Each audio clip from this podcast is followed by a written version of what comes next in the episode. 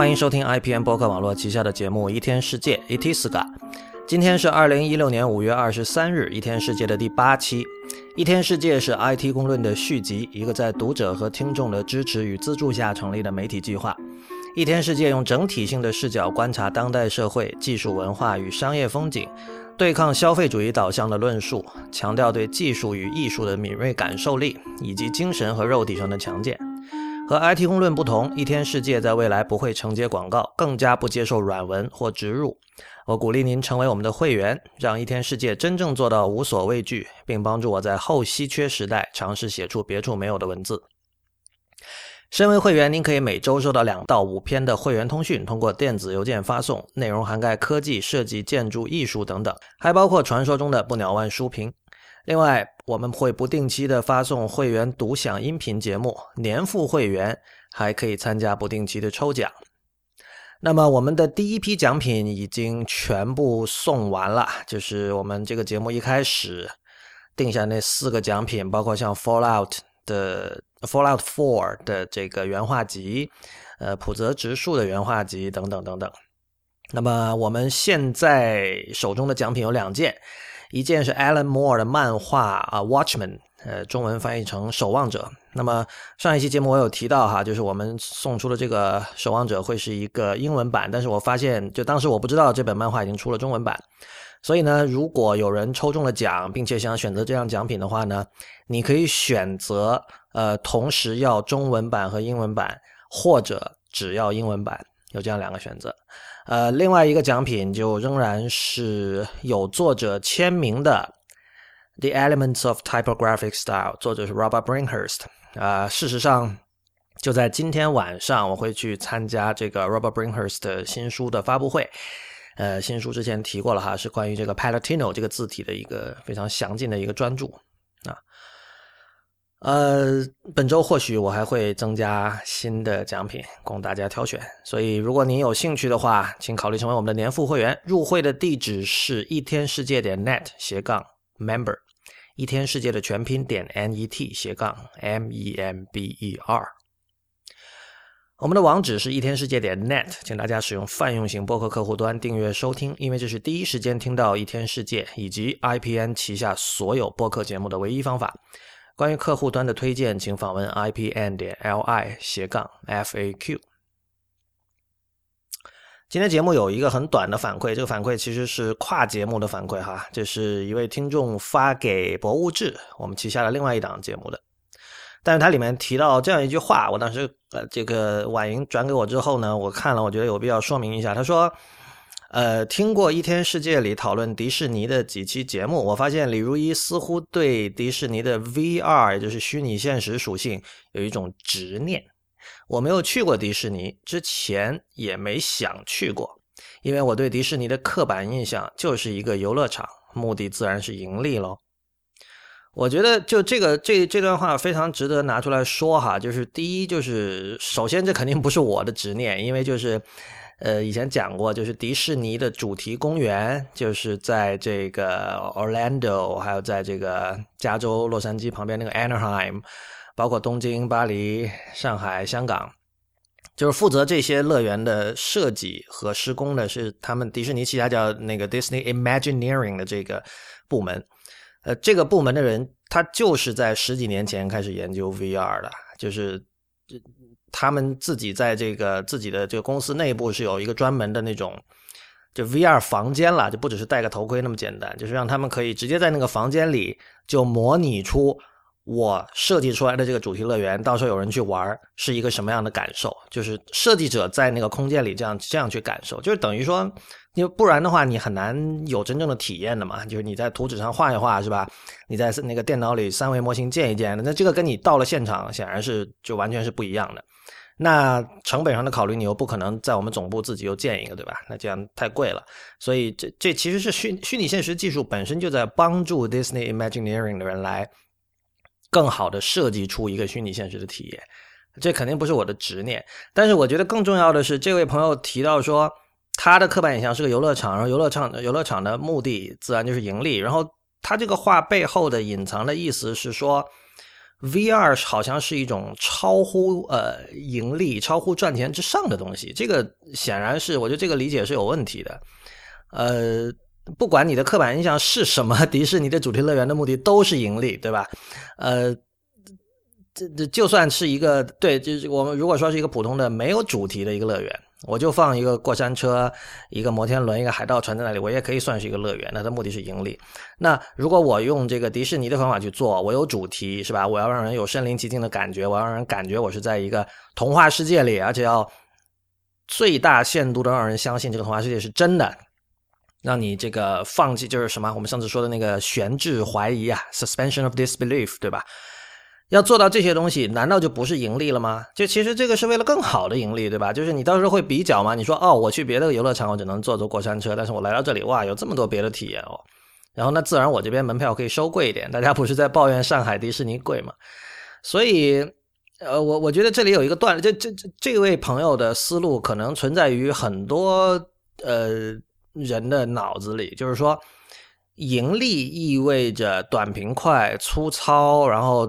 怎么有效就怎么来，但凡是有一点点讲究品质，然后有一点点精致，有一点点细腻的东西在里边的东西，在里边的这个企业，呃，他更加追求的就是用今天中国的话叫所谓的这个情怀啊，或者什么也好，然后他可能盈利不是他的第一考虑，但这显然是不对的，因为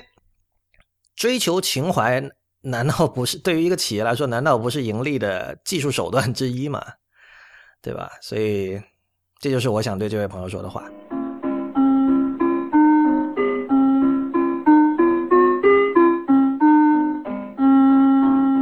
然后今天我们还是继续我们的这个自由即兴系列哈。那个我昨天去了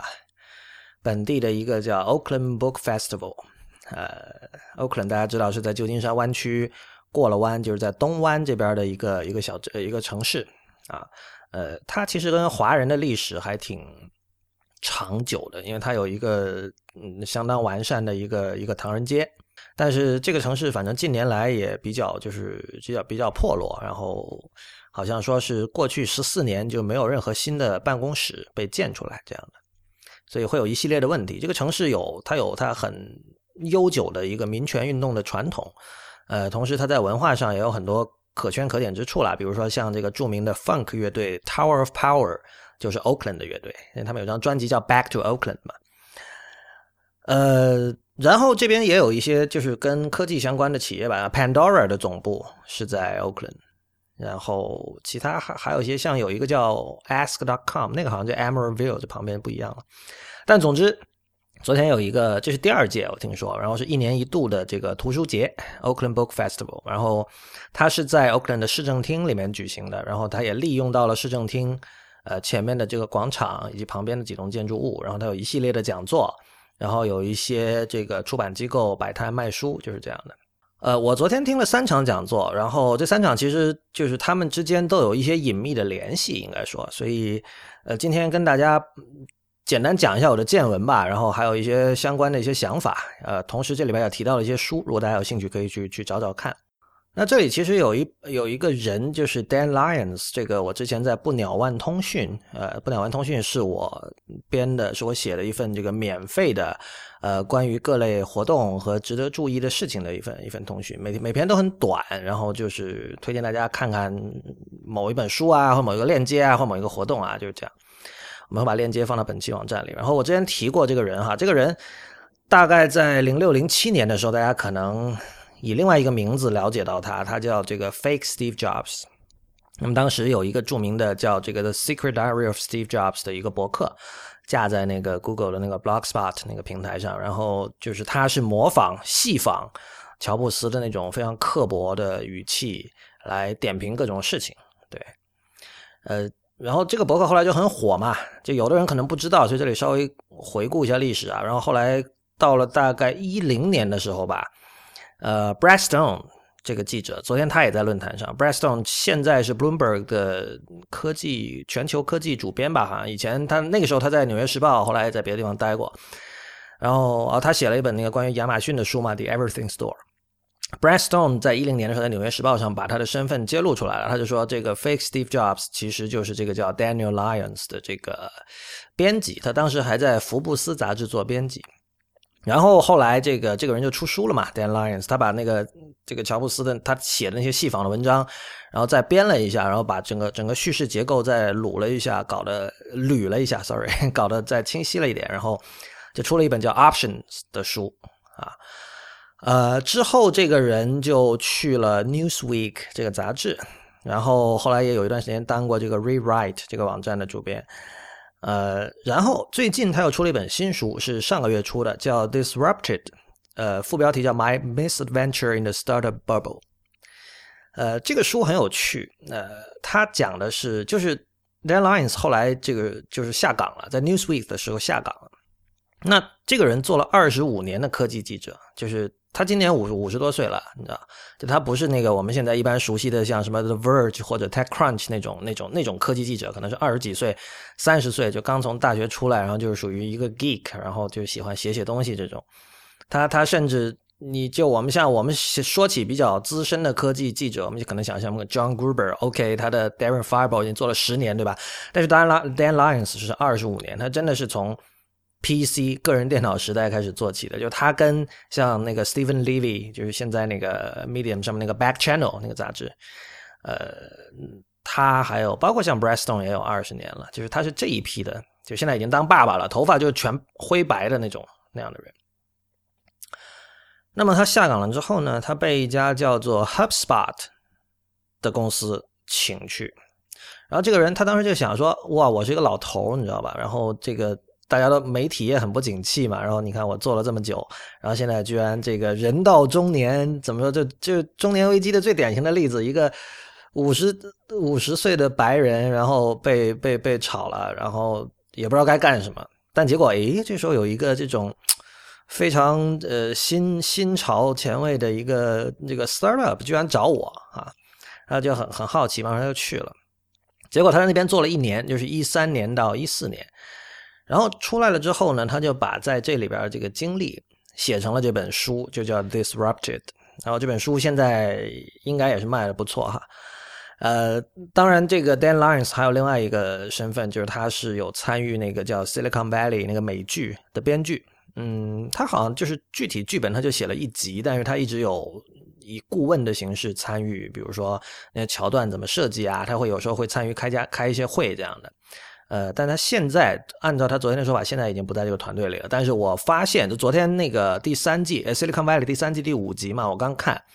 他的片尾仍然是有 Dan Lyons 的名字，然后他挂的名字是 Co-producer 啊。所以你可以看到，这个人就是他虽然是记者哈，但是他其实他并不是以记者闻名的。事实上，他正儿八经的写科技新闻的时候，其实是多少是有一点。呃，见风使舵和伦理上的问题的，这个 John Gruber 就黑过他好几次，但就是他的强项其实是在于写讽刺文学，就是他以科技呃为他的这个故事背景来写讽刺文学。呃，毫无疑问，Fake Steve Jobs 那个是一个最典型的例子。然后 Silicon Valley 不用说了，然后他现在写的这本叫 Disrupted 的书仍然是这样的。这里呃，可能先要交代一下这个 HubSpot 是个什么公司，嗯。这点其实很重要，因为 HubSpot 他他们他的那个创始人叫那个 Brian Halligan，Halligan，Brian Halligan，他自己发明了一个说法叫 inbound marketing，就是 in 就向内啊，inbound 和 Outbound 嘛，Outbound 是往外，inbound 向内，什么意思呢？其实就是啊，所谓 outbound marketing 它的意思就是说，哦，我花钱，比如买广告，对吧？然后我花钱，呃，买这个电子邮件地址，然后给他们群发这个垃圾邮件，对吧？然后或者就是需要花钱的，就是要推给。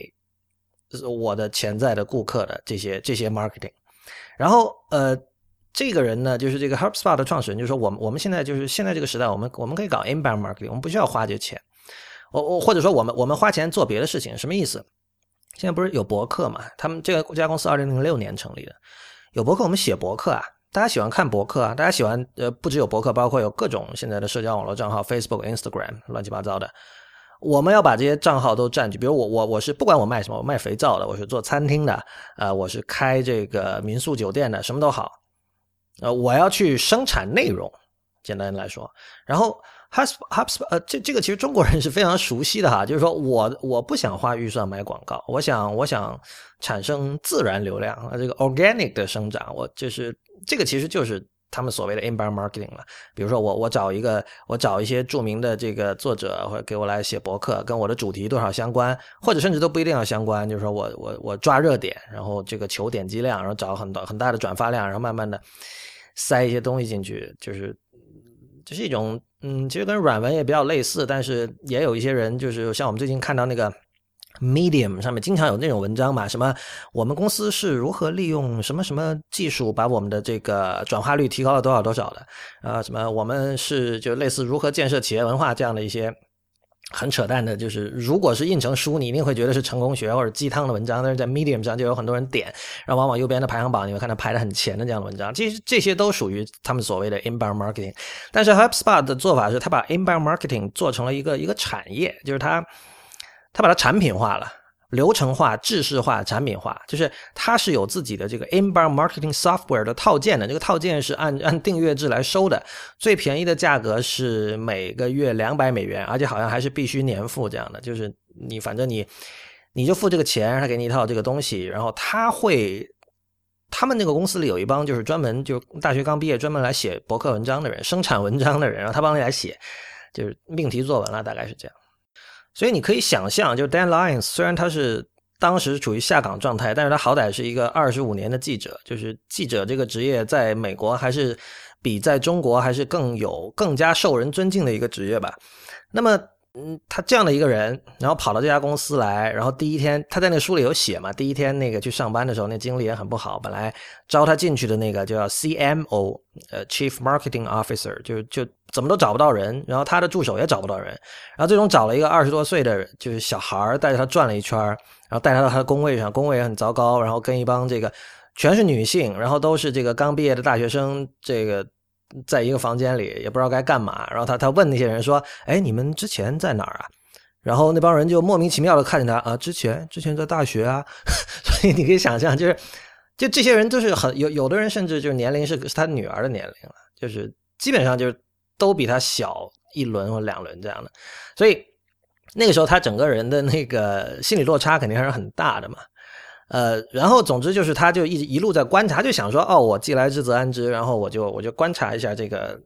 我从内部来观察这个 startup，看看究竟是怎么一回事然后我可以写书啊，对吧？就我是一个 writer，对。然后他就写出来了，然后就是也沿袭了他一贯那种呃比较 cynical、略带小刻薄，然后但同时这又是非常聪明的一个人了，就是虽然有一点点就是说过于精明的感觉，但他其实就是他在观察这个东西的时候还是很到位的，还是很犀利的。但是我觉得这里最讽刺的是什么？就是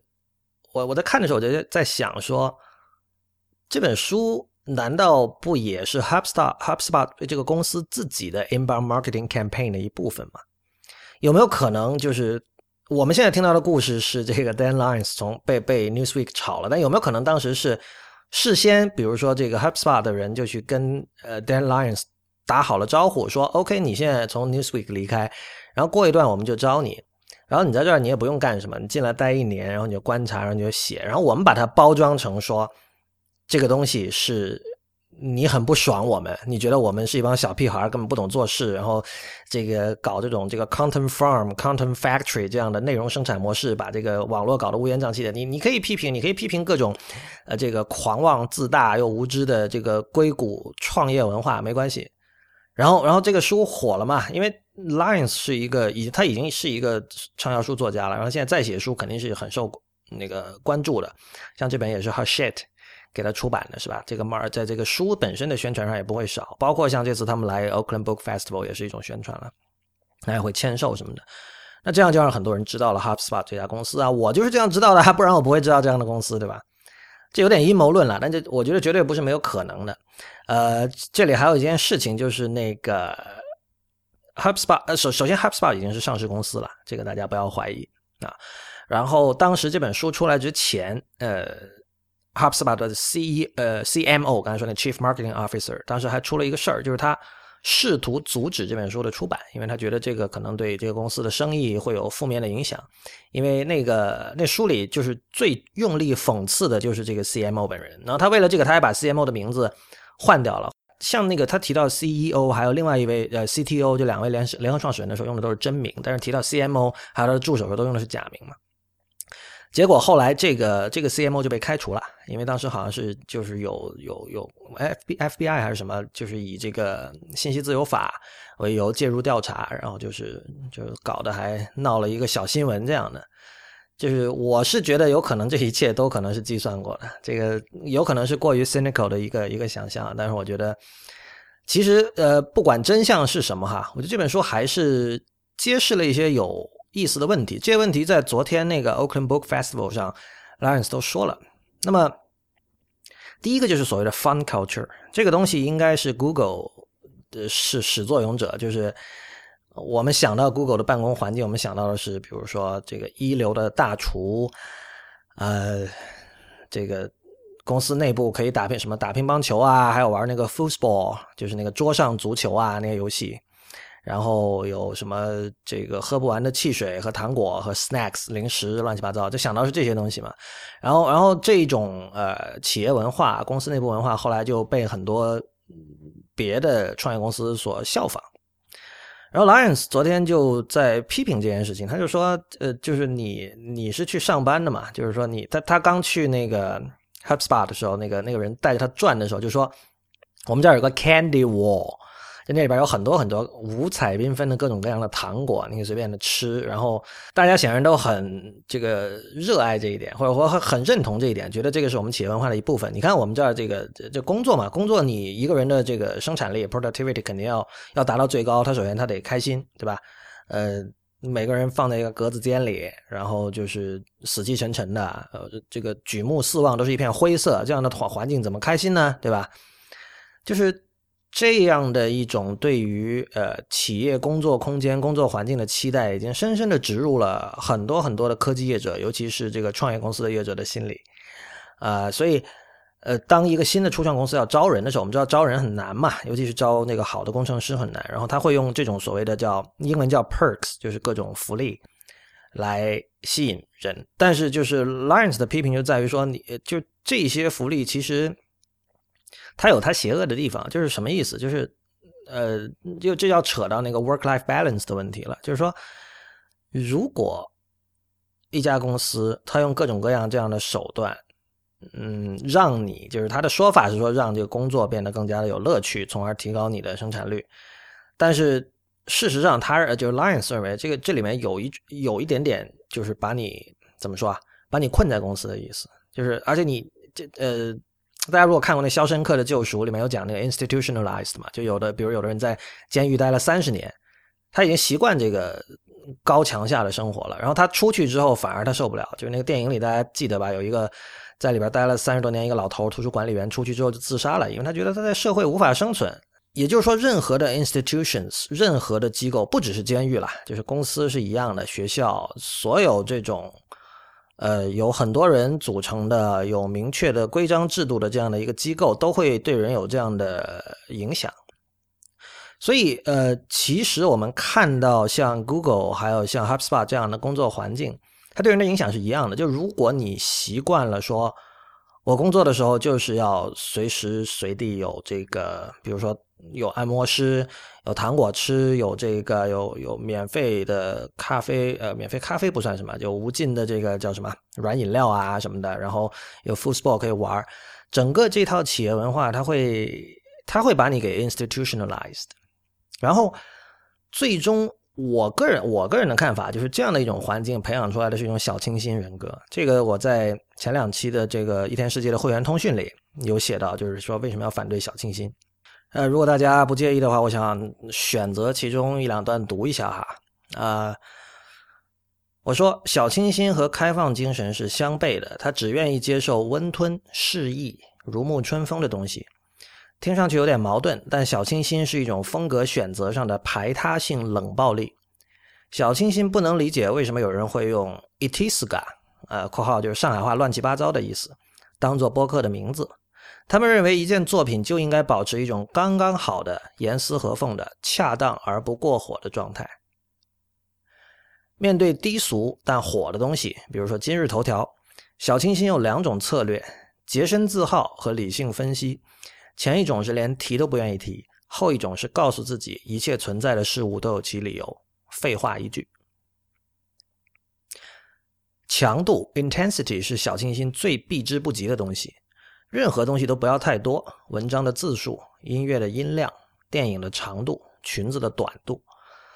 太难，很多时候也只是需要投入的时间太多而已。但是小清新是追求美的，比起胸前印着“呵呵”，背后写着“然并卵”，横行于世，把自己吃完的大便涂抹在所有人脸上的那一群人，小清新没有理由受到任何指责。问题在于他们对于美的追求缺乏政治上的有效性。美为什么跟政治无关？豆腐花应该是咸的还是甜的？这就是政治问题。但小清新并没有兴趣捍卫自己说的话，而且也没有兴趣不同意对方说的话。为什么要不同意呢？大家观点不同很正常。可是真正很正常的事是不会拿出来说的。大家观点不同很正常，这就是小清新的唯一观点以及唯一的终点。就是说，呃，我觉得像这样的一种。情绪这样一种情趣，这样的一种审美，这样的一种价值观和看待这个世界的方法，其实是跟呃 Google 的那种玫瑰呃也不是玫瑰色吧，就是 Happy Go Lucky 的这样的一种工作环境是有关系的。所以这个是 Lions 的第一点，他说到这个 Fun Culture，就是过度的追求这个工作环境要要 fun，对吧？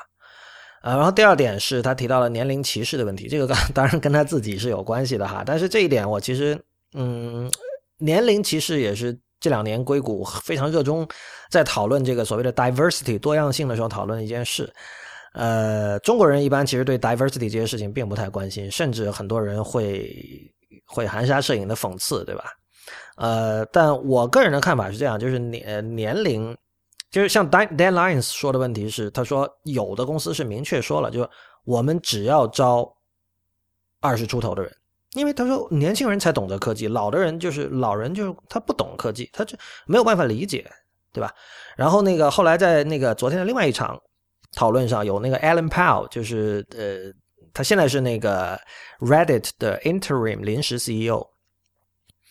啊，之前也是做那个风险投资的嘛。他也提到，就是说，他说有的 VC 会明确的说，我们想找二十六岁的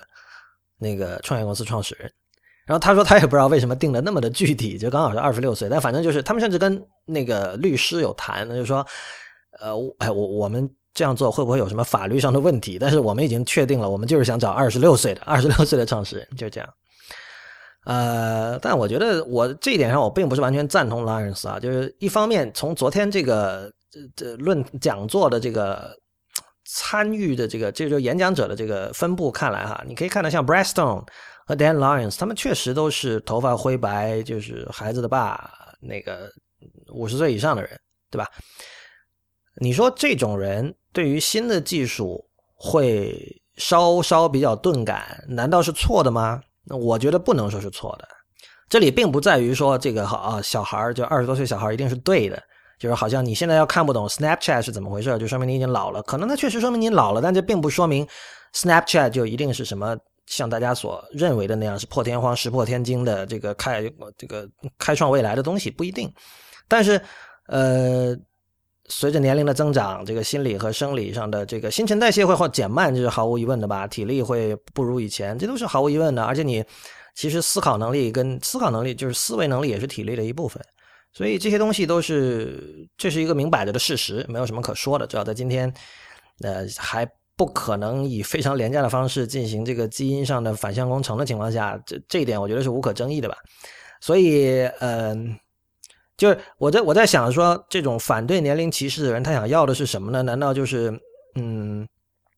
从我的角度来看，OK，比如说，如果一家这个做内容的公司，他找四十岁以上的记者去写，OK，这些人会比较有历史观，对吧？他不会像一些小孩一样，就是就有那种英文叫 a historical，就是好像这个整个世界，他们所在的世界是一个架空的世界，然后在他之前是没有时间，时间是不存在的，在在他之后的时间是由他们创造出来的，对吧？就是就是在他们之前的时间就全部一笔抹杀那样的状态。呃，年纪稍微大一点的记者可能会会能够避免这一点。然后，另外如果说作为作为创始人来讲的话，年纪大一点的创始人可能他之前有过别的创业经验，是吧？他会知道这个创业的时候有什么坑，怎么样去避免，对吧？然后另外他的。人脉上会更加成熟，我觉得这些都是属于常识性的东西吧。呃，当然，就是所谓的反歧视，这个讲究的就其实并不是讲究的是一个 general 的说法，它并不是说所有年龄超过四十岁的人，呃，其实都是都是好，都是非常厉害的人，都是你你不应该去的，你你应该去考虑招那些人，而不是二十多岁的人，而是说，呃，你不能把年龄作为一个唯一的单一的标准来判断一个人，对吧？呃，但是其实在我看来哈，就是像像 Dan Lyons 这种，就是你说，如果你找他去去做产品，就是他当他当时在这个这家公司是做 marketing 嘛，或者你说找一个，这中国其实有很多以前做记者的人，现在去了科技公司做产品，当然这个看具体情况，有的人他在做记者的时候他就不是一个好记者，但是他会成为一个好的产品经理，这是这是有可能的，但是也不一定，就是你你不能够仅仅因为。呃，一个人的某一个维度的属性，就认为他能够怎么怎么样？我觉得你最多你能说到这个程度，但是整体来说，我我我觉得就是说，一个公司如果说我就要招二十多岁的人，其实是有它的合理性在里边，而且是有它的这个很实际的一个考虑在里面的。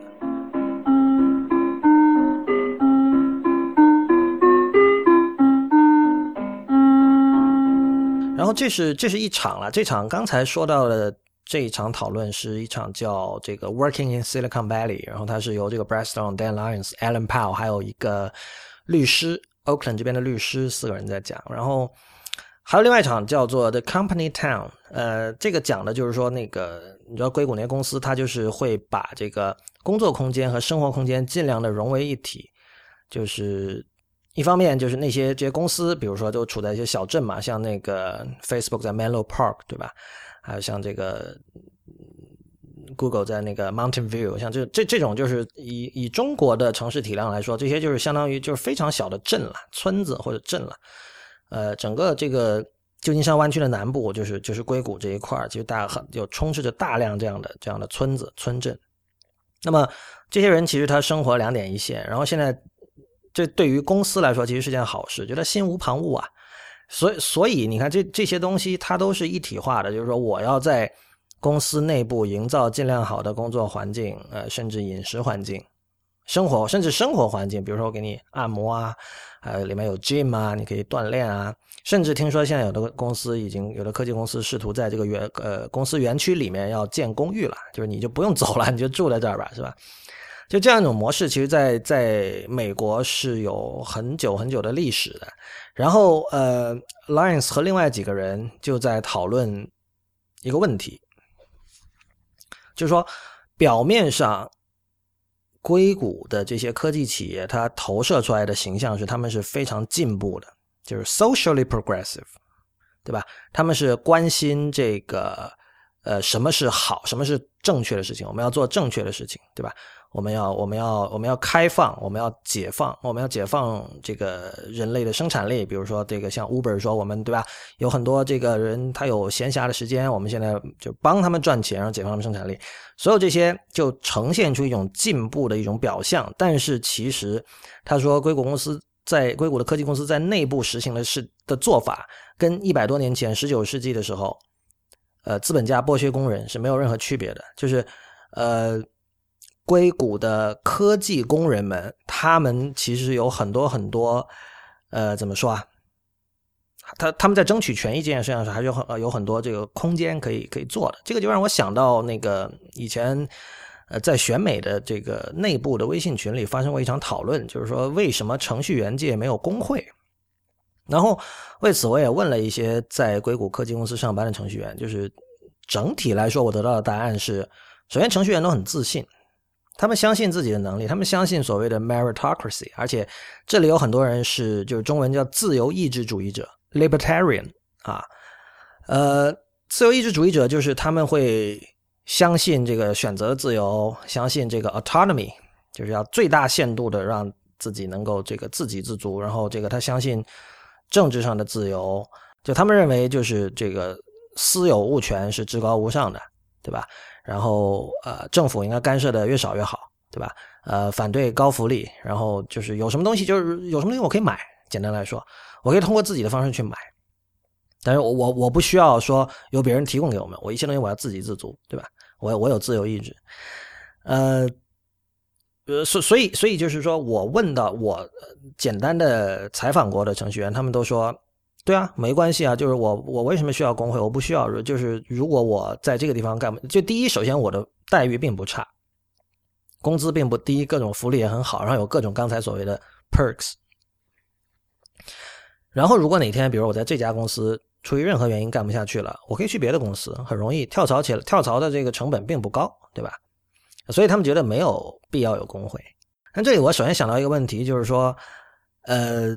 你是不是真的自由意志主义者呢？就是说我我在想说，如果你平时的，比如说中饭都是在公司解决的，就至少外界传闻说像 Google、Facebook 的食堂都很好吃。呃，Google 我没有吃过，Facebook 的食堂我去吃过，我并不觉得有什么。特别好吃的地方，虽然不差哈，就比起可能比起很多公司的食堂是已经是相当好的，但是我就在我看来绝对没有就是我从媒体上读到的那么夸张。但不管怎么说了，就是你的你的中饭有时候甚至晚饭你都可以在公司免费的解决掉，对吧？然后你也不用买汽水，你不用买零食和糖果、水果，这些都是无限量的供应。这个难道是自由意志主义者吗？就是如果我处在那样一个环境，我会很担心的。就是我这呃。这这难道不是另一种意义上的大锅饭吗？只不过这个呃，怎么说？提供这些资源给你的这个机构啊，从政府变成了一家巨型企业。就我在这样一个环境里，我会想说，对啊，那个我我现在每天吃东西都是公司提供的。那如果哪天我不在这个公司了怎么办？我们都知道，我相信今天不会有人想着说。这所谓终身雇佣，我可能在这一个一个地方干到老嘛。那我想说，如果我现在习惯习惯了这样的生活方式，如果我离开了，那会怎么样，对吧？我会想这样的问题。所以对我来说，呃，所有的这些东西由由一个巨型的 institution 来提供，会让我感觉到有点不适。我必须提到，就是我在上周写了一篇会员通讯里，我提到这个 Google I O，呃，上面发布的一些产品啊，就 Google 现在有很多产品，就是它。它在技术上，比如说，尤其是在涉及到深度学习和人工智能的技术上，很显然，它可能走在了硅谷任何在世界上任何公司的前列。呃，但是它以这些技术做出来的产品，总让人感觉有一点这个不痛不痒的感觉。我甚至认为，这种不痛不痒的感觉，跟他们被很舒服的圈养在这个 Google 的这个 Campus 里面是有关系的。就是你太舒服了，说白了就是，可能这个是 Fun Culture 的一个问题吧。就是那个。我觉得做过创业的人都知道，创业不仅不可能太舒服，甚至你可以说不应该太舒服。就是你，呃，暖宝思淫欲的这个淫欲，其实就是指的是淫欲，某种意义上说跟生产力是相对的哈。那然后提到生产力，这里又有另外一个问题，就是就是美式工作伦理的问题。我们知道这个呃，苏珊桑塔格其实在那个《论摄影》这本书里讽刺过这个美国人和德国人，他们就说。出去玩，他们要不拍照，他们就会觉得内疚，你知道吧？说我我没有在工作啊，我没有在干活，我只在玩，我好懒啊！人不能这么懒啊！你知道那个 Segway 吗？就是那种两轮那种可以站在上面那种车。那个我以前问过一个美国朋友，就是美国人很多觉得这个 Segway 很蠢嘛。然后就是我就问他为什么你们觉得很蠢，他就说你站在上面，你感觉这个人很懒，他什么都不做，他就站在那儿然后再往前走，就看着就像一个 douchebag。那就是美国人的这种。呃，他们的世界观里是有这么一层东西在里边，就是我我要工作，工作是生活的意义，就是 live to work，不是 work to live，对吧？那这样的一种工作伦理，在现在的硅谷科科技公司得到了充分的体现，就是大家所推崇的一种工作观念，就是说我要在二十多岁的时候拼命工作，然后我可以完全不追求 work life balance，我可以完全没有生活，然后我要把一个公司做大，做到上市或者怎么样，怎么样，怎么样。然后，呃，这一点昨天也有所讨论，就是有一个有两个有有两个论坛都提到了这样的问题，一个是刚才说那个讲 Company Town 的那个，还有一场讲座叫做呃有一场讨论哈，叫叫做 Utopian Thought Today，就是今天的乌托邦思想。呃，他们都提到一个问题，就是所谓这个 The right to be lazy，The Right to Be Lazy》是这个 Paul Fogg 的一本书，大家可以找来看，就是就是懒惰的权利哈。就在这里，他们讨论的是说，就是他们觉得在美国，尤其是在硅谷的科技公司，有一种这个 fetish of work，大家是对工作有一种盲目的癖恋。然后，但还有个问题就是说，如果你不癖恋工作的话，就是你你。所谓 the right to be lazy 究竟意味着什么？或者说，呃，leisure 这种休闲究竟意味着什么？这点呢，今天其实不是那么容易去判断的。就是现在大家都很忙，我知道，我知道很多听我们节目的人，就是有的可能是学生，但是有的比如刚出来工作或者工作几年都会很忙。呃，就是这种忙碌已经让我们忘记了生活有别的可能。就是说，如果我不忙，我能干嘛呢？或者比如说，大家可以做这样一个思维实验，就是如果你今天财务自由了，你干嘛？啊，以前我有一个朋友就说，就是他说，如果我们公司上市了的话，我就这个搬到冲绳去，然后这个微信秒回。这个当时的话，我觉得当时我听了笑死了。就是，就我觉得我这个朋友是一个他完全知道什么是 leisure 的人，就是他他完全知道呃不工作可以干嘛的人。但是对于很多人来说，甚至我觉得我自己可能也是。另外一种就是，你如果说不干点什么，我会觉得就是在所谓的虚度光阴啊。这一点，中国人和美国人又是很像，就是，呃，我觉得中国人和美国人在这种实用主义对待事情的实用主义的态度啊，然后以及这个就是要勤劳 这一点，讲其实两者是挺像。虽然他这个背后的思想基础可能是不一样的哈，但是但是表现形式是比较像的。然后昨天有一个的 UCLA 的一个教授叫这个 Russell Jacoby，他提到一点，就是说我们有没有可能把工作和生产力这两件事情把它给拆开来？在今天来讲，就大家很追求 productivity，然后我们要如果我们要达到某一定的 productivity，我们唯一的办法是我们要拼命的工作。但是就是我们有没有可能从另一个角度去理解什么是生产力？或者说，今天有没有必要再不断的追求生产力？因为今天很显然有一些领域，对于世界上某一些地区的人来说，已经是过明显是过剩的。所以，我我们像我我这个节目一开始我也讲到所谓的后稀缺时代。后稀缺时代也并不是特别新的概念，在那个六十年代的时候，有一个叫 Gary Snyder，就是大家可能知道那个呃《达摩流浪者》那本书的那个主角是根据 Gary Snyder 这个本人塑造出来的。那么。就这个人当时就写了很多这种乌托邦式的这种呃呃无政府主义的一些一些思想，他把就他这个人的思想很杂糅了，他又受到大乘佛教的影响，然后又有无政府主义的影响，然后他就提出就是说我们应该放弃对于这种生产力的这种无止境的追求，因为这个在五十年代其实也有类似的状况啊，在美国。那么说，我们应该就是六十年代有所谓这个 “back to the land” 嘛，我们要回归自然，对吧？我们要这个追求这个 inner peace，就是巴拉巴拉巴拉巴拉，这些大家都很熟悉了。但是，呃，那一种，就这里有趣的事情是，那一种呃对待对于世界的看法和那种对待人生的看法，其实间接的催生了个人电脑产业。然后，但是反过来，现在个人电脑产业又走上了老路，好像又在召唤另外一个像 Gary Snyder 或者像六十年代 Counterculture，呃，就拥有那种思维的人出来，再再警醒一下大家，就是我们现在是不是对于生产力过于迷恋了？除了那个《The Right to Be Lazy》这本书，还有一本呃，有一个叫 Joseph Piper 的人写的叫《Leisure: The Basis of Culture》，这让我想到两个问题啊。第一个就是说，昨天也有嘉宾提到的，就是为什么我们今天。好像觉得没有休闲生活，其实有一点是因为我们的休闲生活 真的被很多无聊的事情所填满了，比如说查看 Facebook 和微信，这个就是这样的讨论可以无休无止，就永远有人说，其实无聊的是你，对吧？因为 Facebook 和微信上有各种各样不同的东西啊，有有不无聊的东西啊，有很有很学术的东西啊，对吧？这个这是事实，但是你不能否认的是，绝大多数就这些。产品就或者说这两个产品，它的机制，它的那种自我反馈的机制，就是在，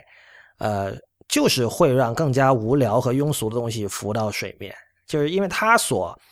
它所去 exploit 的，恰恰是人性中最软弱的那一部分，这是毫无疑问的，我觉得。所以就是你，你可以想象一下，就比比如说本来的话，我我们的这个 leisure 的时间，我们可以去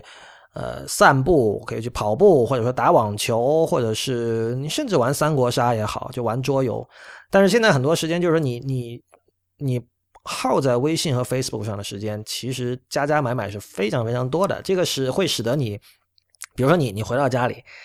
你玩了一个小时的 Facebook，然后这个时候你你去洗个澡，然后回来看两下美剧，然后就没了。对吧？你不会，就是这时候你不会说哦，我去去打一打壁球是吧？我跟朋友去打羽毛球，或者去去什么干嘛？无论是什么都好，去观鸟，我靠，对吧？所以这是一个问题，就是说我我们现在的 leisure 时间其实是被很多无聊的事情所填满了。呃，另外一点就是刚才那个那本书不是叫 leisure the basics 呃 the basis of culture 嘛？呃，这个我想到了那个 w a n s o n Ye。呃，以前我在节目里提到过他的一些文章哈，那个台湾的温森叶，他写他的他有一个网站叫那个温森的随笔网站，他在二零一四年写过一篇文章叫《无聊死了》，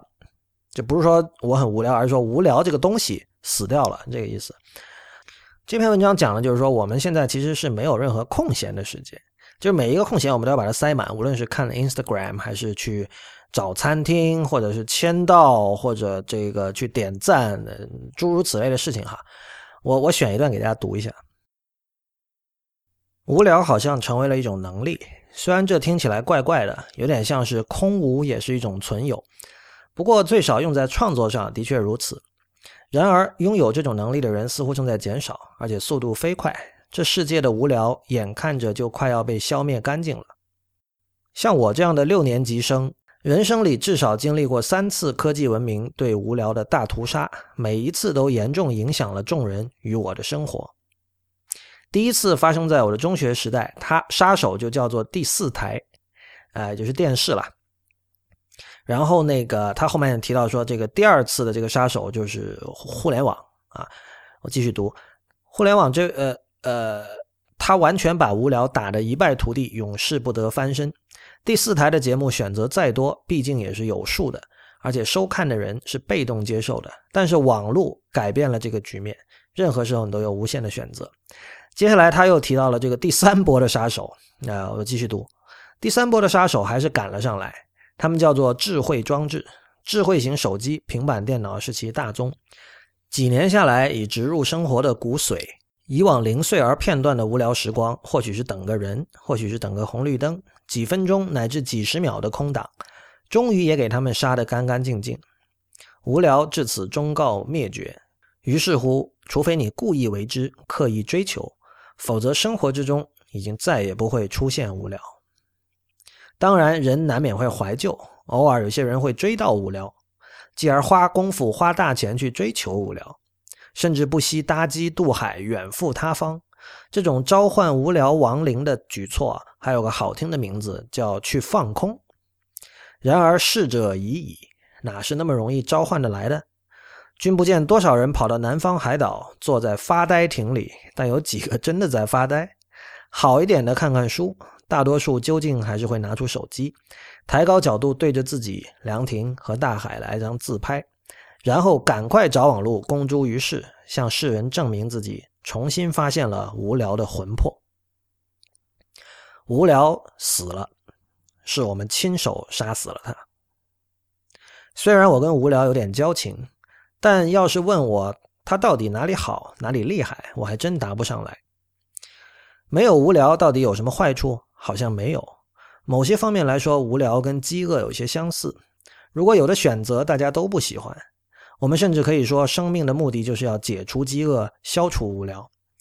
可是达摩、文天祥、甘地为了不同的理由都挨过饿，又好像值得佩服。如果有人说他从来没饿过肚子，甚至可能会被敌视，那么无聊呢？毕竟粮食有限，有人饱食代表有人挨饿。但精神与趣味上的饱满不需要剥削他人，那么何妨人人都一起不无聊呢？我没什么确切的答案，只是希望偶尔能够找到这个老友，也许是在咖啡店里，跟小时候的我一起举杯，也来个对饮成三人。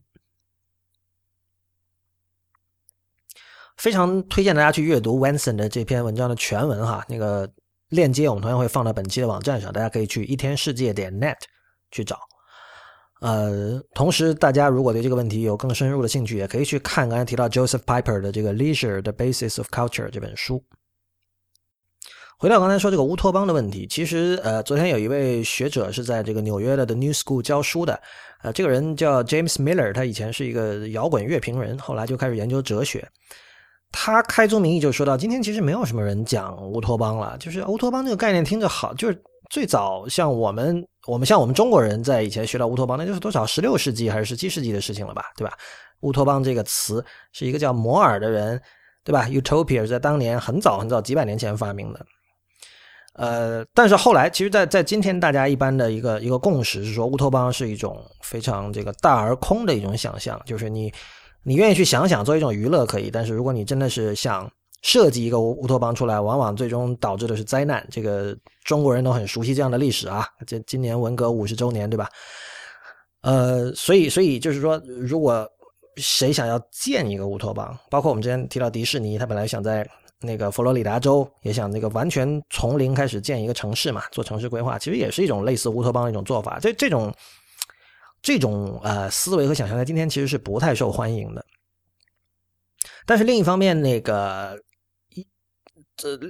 刚才提到的在 UCLA 的那个教授叫 Russell Jacoby，他也提到说，在今天大家不去想象乌托邦。其实跟一波又一波的这种危机，比如经济危机，还有各种这个失业率啊，它当然主要指的是美国的情况了，跟这些是有关系的。因为按照他的说法，他就说这种这种恐惧感，这种对未来的不确定感，这种恐惧感，还有不停的危机，它会阻碍我们的这个想象一个乌托邦的能力。就是乌托邦是就真的得是你完全没事儿干，然后也。有高度的安全感之后，你可能对躺在你的折椅上，这个抽着大麻去想的东西，对吧？但是你如果这个不停有危机，对吧？你的这个呃房租付不起了，然后对吧？食物这个越来越贵，对吧？你养不起家人了，这就像这样的这样的生活状态下，大家显然是不会去思考乌托邦的问题的。然后在这个 Russell Jacoby 看来，至少我从他没有直说，但我从他的这个字里话语之间听到的意思就是说。其实，呃，乌托邦式的思维仍然是有益的。就你能不能做到是另一回事，但是这里就涉及说一个你，这是一个想象力的问题。我觉得这一点，呃，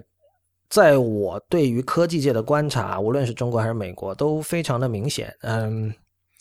我自己来自我自己的文化背景，就是从艺术啊、音乐那边过来的嘛，我就是在这个文文化背景里。如果你遇到了一个跟自己完全不一样的人，或者遇到了一个和你现在抱有的价值观和你现在的生活方式完全不一样的人的时候，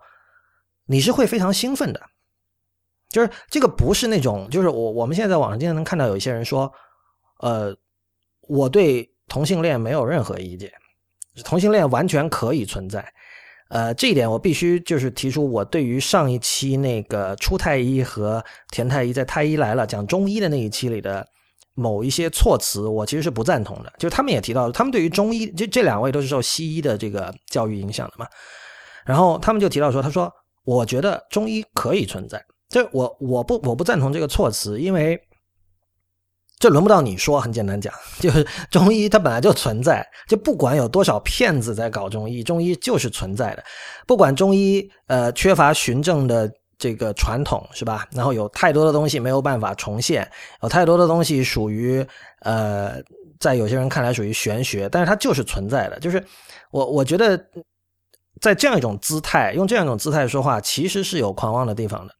就是同样，就是有些人会说，我觉得同性恋可以存在。这个我我们可以把中医或同性恋换成任何呃，我们可以呃统一的称之为噪音的东西，对吧？就在主流以外的支流。就是有很多人认为，我只要做到说这些东西可以存在，我在脑子里想这些东西可以存在，但你不要来干涉我就好了，这就够了。但我觉得这是完全不够的，在我看来这是完全不够的。就是这样的一种姿态，其实最终造成的就是社会的分裂和分化。然后就造成了一个个，就是你叫 filter bubble 也好，你叫 echo chamber 也好，就是，呃，我遇到的，我所了解的硅谷的科技公司的人，呃，包括我们在电视上看到的，像在 Silicon Valley 这样的剧里看到的虚构出来的、夸张化了的一些表现，都是说，你一定要跟我一样，我想招跟我一样的人，拥有一样价值观的人，这某种意义上这个是没有错的。企业肯定是需要自己统一的企业文化，但是我发现这样的一种思维其实已经延伸到了这个很多人的生活里，就是他在工作之余所接触的，也仍然是在自己的就我们今天叫 comfort zone 里面的人，这点真的非常非常的明显。我想，对于流浪汉的态度就是一个很典型的例子。我们知道，在这个湾区有很多流浪汉，尤其是旧金山，还有像东湾、像 Oakland、Berkeley 都有很多流浪汉，对吧？呃，时不时就会有一些人，科技界的人出来，比如他走在这个旧金山的 Market Street 上面，会发现有很多流浪汉。有的流浪汉确实就是他可能会出来，呃，吓你一下啊，或者去怎么这裤子脱掉啊什么。有的有的人就是他这裤子穿的很低嘛，然后整个屁股露出来，所有这些东西有一些这个。科技圈的人，他路上经过，他觉得说：“我为什么要这样？”他说：“我我自己也是这个苦读多少年寒窗，然后这个呃自己努力做到今天的位置，然后我每天上班还要看这样的景象。”就是一方面，你可以讲说，呃，我可以理解这样的想法，因为首先你不能否认的是，很多流浪汉他当他出现在你身边的时候，他给你造成那种情绪肯定是不快的，就毫无疑问的。比如他们身上肯定是有臭味的，没有人喜欢臭味，对吧？然后，确实也有流浪汉，有时候这可能跟这个现在在旧金山发生的这个贫富差距问题，然后这两拨人就是在这个所谓 SoMa 就 South Market 就市场 Market Street 以南的这批科技公司和以北的，就是有一些类似贫民窟的一些地方，这两拨人的之间的这种冲突会有关系。但是，呃，另一方面就是。像 Berkeley 这样的地方，它对于就是我以前反复讲，这是一个对流浪汉非常友好的城市。然后他们就有一个意识，就是说你没有权利说我要把流浪汉清走。我想这种意识，呃，就如同我在上一期节目里多少可能有稍微暗示的哈，就是在在中国人这个社群里其实是很陌生的。就是我我遇到过中国的朋友，他会说，他说为什么旧金山的流浪汉他们要在街上住啊？就是这句话中包含的无知，已经就是完全令人就是整个人就把我掀翻在地了。人家明明就是因为住不起房子，租付不起租金才在街上住，对吧？然后问题在于说这句话的人呢，他又不是呃从小锦衣锦衣玉食，对吧？不是这种完全不知民间疾苦的人。今天这样的人就很少嘛。我我也不认识这样的人，说实话。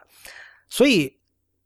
但我相信他不是一个坏人，说这句话不是一个坏人，就是，但是他这这个其实最终反映的，我觉得就是社会阶层的一种割裂，就是你只了解和你一样的人是怎么生活的。然后，对于呃不同种族的、不同文化的、不同性取向的、不同这个经济水平的人的这个生活状态，呃，你是完全没有兴趣了解的。然后，很多人还会用一种方式来把这件事情给合理化，就说我为什么要去了解？对我过我的生活，他过他的生活，相安无事，他觉得这样就是最好的。呃，那又要回到小清新这个问题，我仍然觉得最终你最终这样的一种呃世界观所导致的就是一个小清新的人。就是这些人，往往他们可能在工作里也会不停的倡导说我要走出舒适区，但是他这个人在生活中，还有这个人整体上，他完全就是缩在自己的舒舒适区里，就这是一种 inconsistent。所有这些东西，就是呃这种社会阶层的割裂，呃对于呃异己的这种完全的不关心，还有居高临下的认为呃异己可以存在，呃但是隐含的。那句没有说出来的打着括号的话说：“只要不干涉到我就可以了。”呃，其实这个是不是跟我们丧失了乌托邦的思考能力有关呢？就尽管我们认同说乌托邦，呃，就是所谓一张白纸可以画最新最美的图画，这种从零开始，完全不顾现有的任何秩序和这个现有的人的需求，这种规划和设计方式是会导致灾难。但是这是不是意味着？所有乌托邦式的想象都毫无意义，我觉得这个是需要思考的。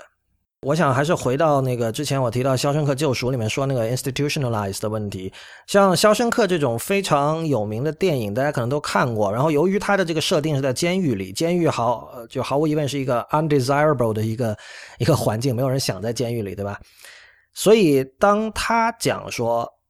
一个人被体制化、被 institutionalized 的时候，我们都知道这是一种不好的东西，是一种需要避免的东西。我们会觉得，嗯，这个我一定要注意，人不能这样。但是，我觉得今天在 institutionalized 人们的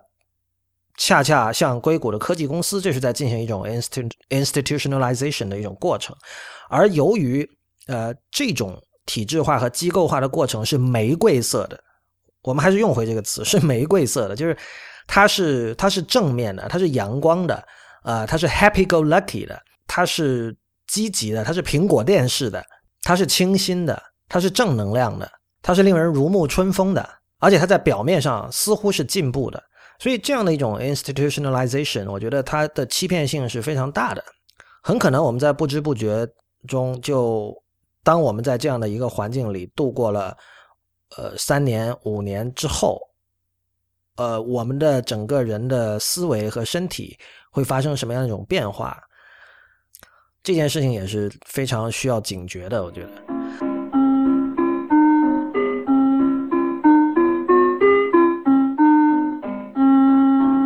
很多人听完这期节目可能会觉得我是站在了科技公司的对立面，呃。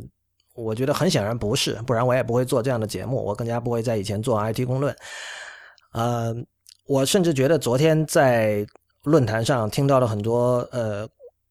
听众的提问，我其实并不同情他们，因为很多人他所呈现的姿态是说技术公司让我们怎么怎么样，比如有一个人他在 Oakland 住了三十多年，然后他说我现在住不下去了。然后就说他他是有房子的人，但他觉得他现在那个房子的管理费用、那 maintenance 的费用让他无法承受，他准备搬走了。呃，这些事情背后的细节我们都不得而知，所以我也不好随便评论。但是我觉得，嗯，昨天有人提到说，这个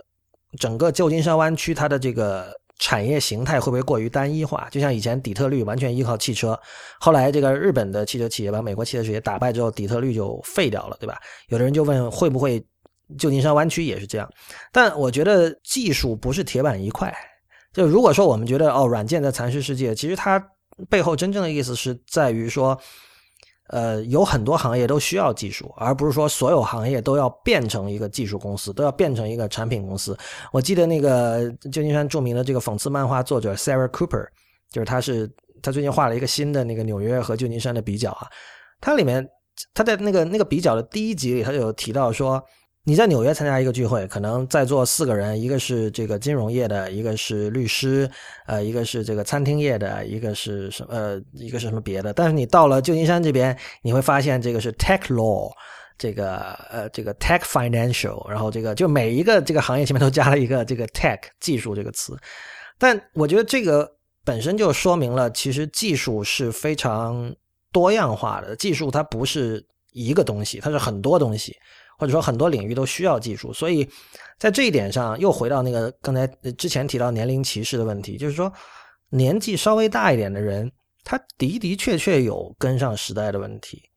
呃，有一些年轻的创业者说，老年人或者说这个，比如说四十岁以上的人，他很抓不住技术的重点，搞不懂技术怎么回事这个并不完全是没有道理的说法。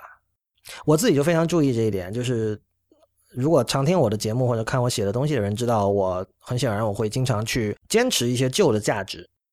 但我想，这个就是在我每期节目开头我提到的所谓这个强调对艺术与技术的敏锐感受力这一点的呃的这句话的意思。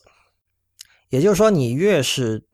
对于过去的旧的价值。有一种迷恋，或者你越是认为过去的某些旧的东西应该留下来，你去你就越应该了解最新的技术，然后尝试用这样的技术来实现你想实现的东西。这种由于现在技术进步的速度，呃，这种追赶可能会浪费，可能会花费你的很多时间，呃，但是我觉得这个是今天的一个知识分子必须要做到的事情。感谢您收听第八期的《一天世界》Itiska。《一天世界》是 IT 公论的续集，它是一个在读者和听众的支持与资助下成立的媒体计划。《一天世界》用整体性的视角观察当代社会、技术文化和商业风景，对抗消费主义导向的论述，强调对技术与艺术的敏锐感受力以及精神和肉体上的强健。如果您喜欢我们的节目，我鼓励您成为会员。对会员感兴趣的朋友，请访问一天世界点 net 斜杠 member，一天世界的全拼点 net 斜杠 m e m b e r。我们的网址是一天世界点 net。如果您有意见或建议，请写邮件到一天世界 at i p n 点 l i。欢迎您在社交网络关注我们，我们在新浪微博是 at 一天世界四个汉字 i p n，在 Twitter 和 Instagram 都是一天世界的全拼 i p n。同时，也欢迎您收听 IPN 博客网络旗下的其他精彩节目：《博物志》《风投圈》《流行通信》《内核恐慌》《太医来了》《选美》《无次元》《硬影像》《未知道》《High Story》《陛下观》以及《时尚怪物》。我们下期再见。